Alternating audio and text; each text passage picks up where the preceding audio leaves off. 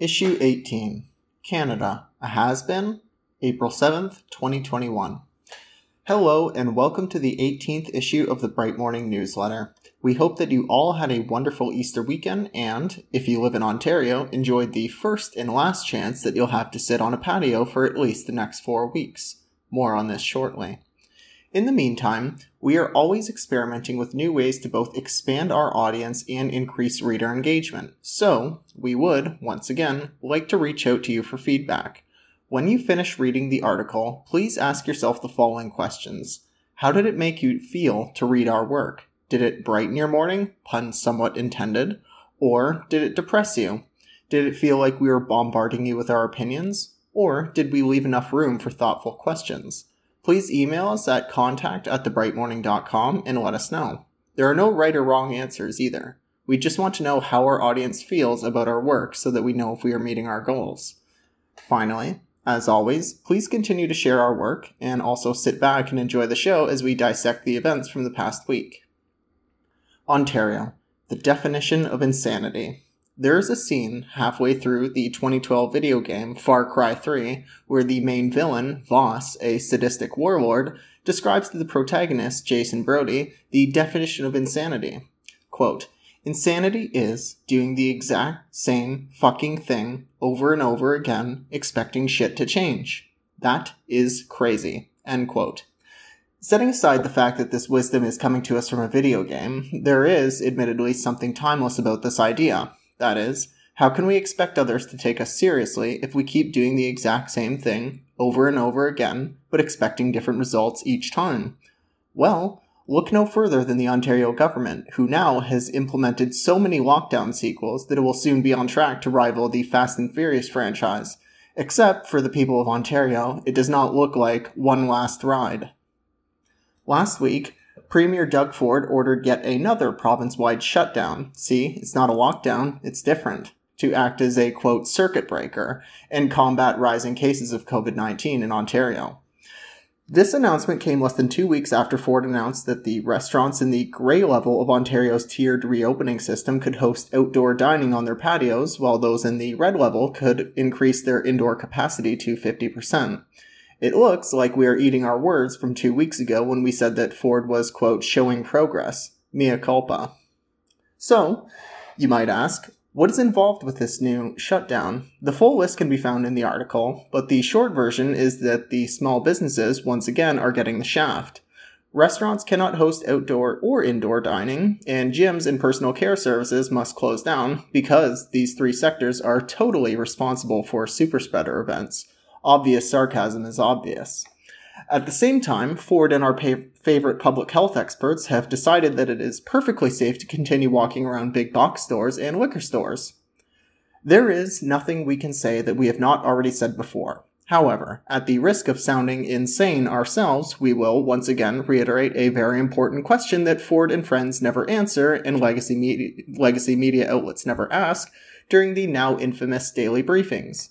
Can anyone in charge, whether it is Ford himself or the public health bureaucrats whom he leans so hard on, demonstrate to the public how exactly the spread of COVID variants of concern is exacerbated by gyms, personal care services, or restaurants? Anyone at all? The businesses impacted by this new lockdown are also waiting for an answer to this question. Paula Girardi, chair of the Beauty United Council of Ontario, had this to say about Ford and the lockdown. Quote, I think that there are other measures that this government can be doing to prevent the spread, including contact tracing. But I'm also really angry because he's specifically targeting our sector, gyms and restaurants. And particularly in Toronto and Peel, we haven't even been open since November. We're not contributing to any of this spread or these variants. End quote.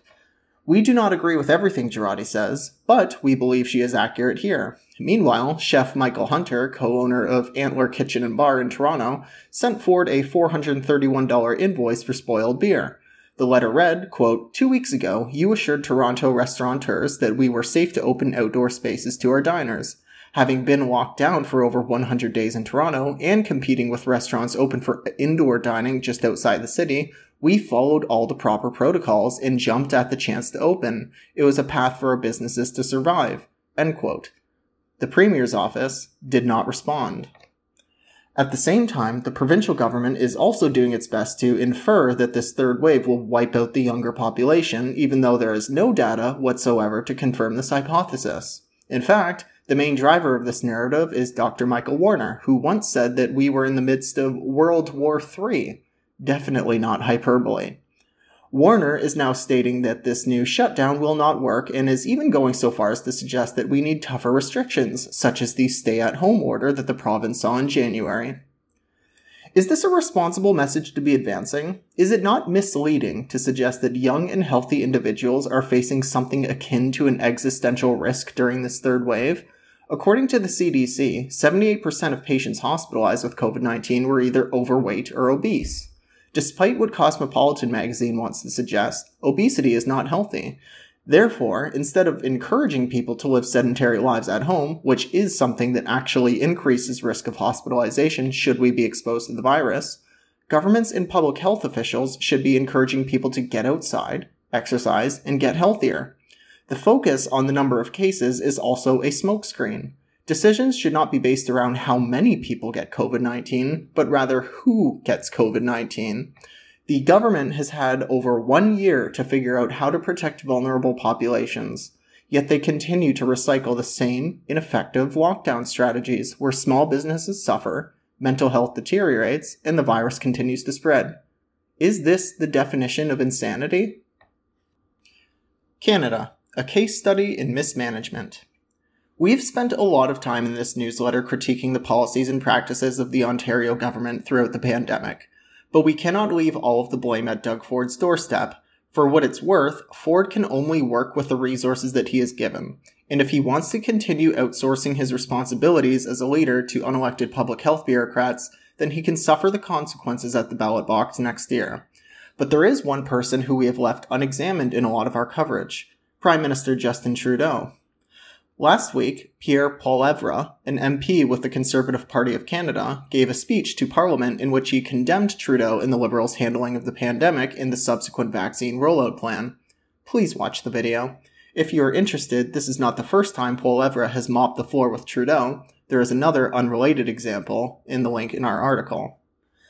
The overarching theme of Paul Poilievre's speech is that while the rest of the world is reopening, Canada is one of the only countries that is talking about and enforcing more lockdowns. For example, Taiwan has had the lowest COVID mortality rate with only seven deaths total, even though it is right next door to China, the country in which COVID originated.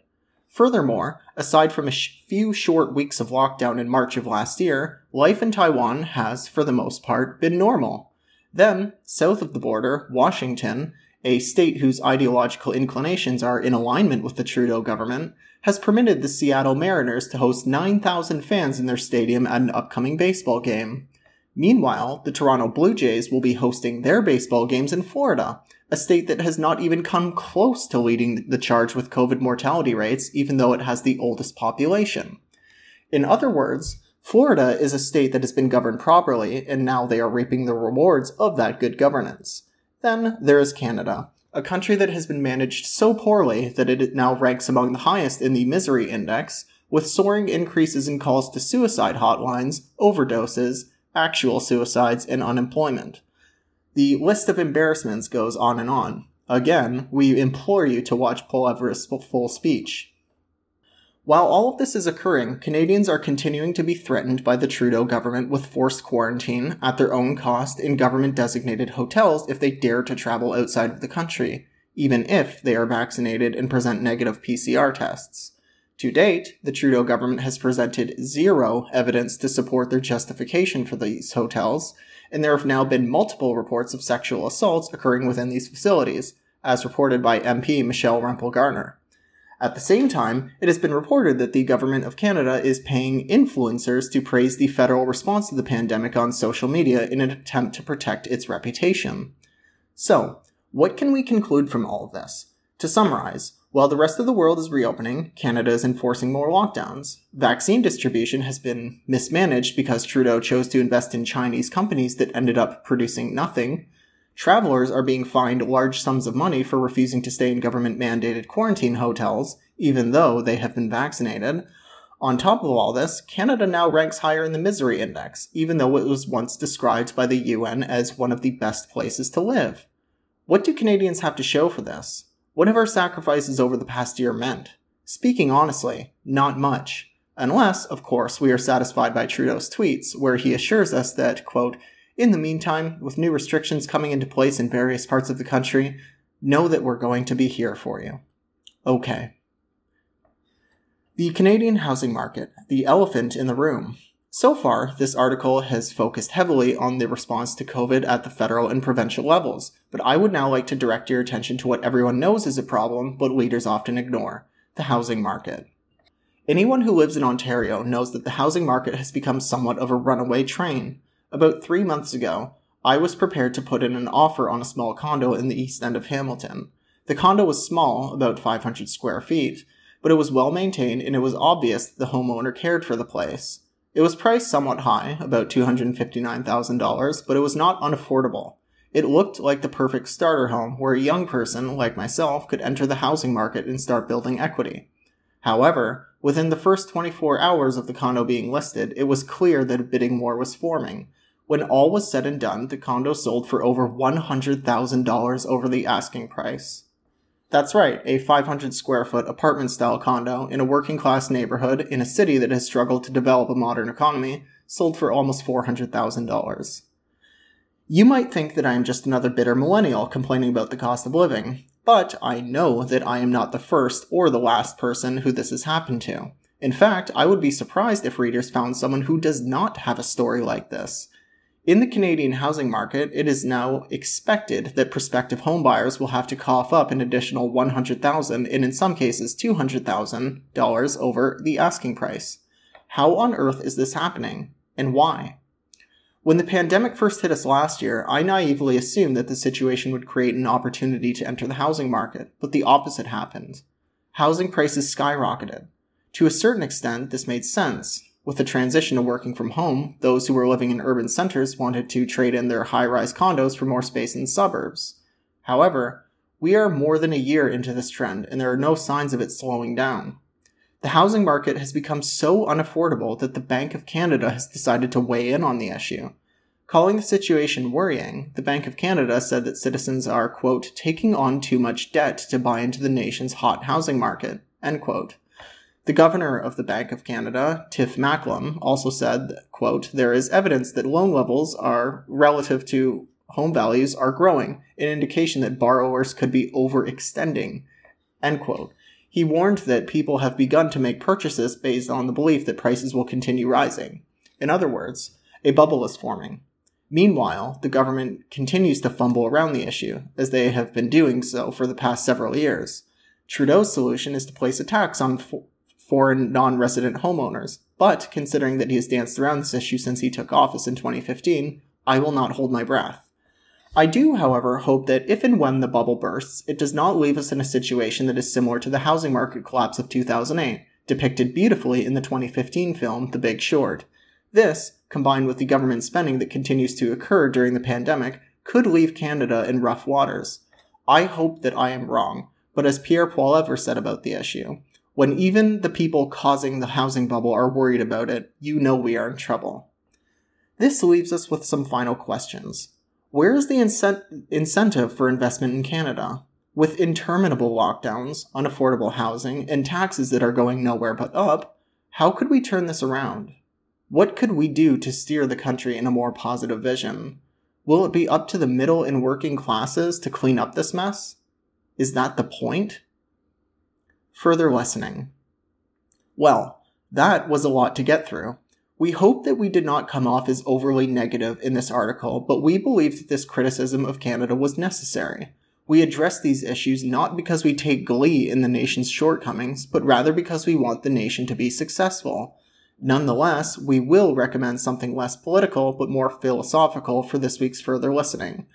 Watch here as Douglas Murray speaks with the late Sir Roger Scruton about conservatism as a philosophy, what it means to be a conservative, and where the philosophy will go in the future.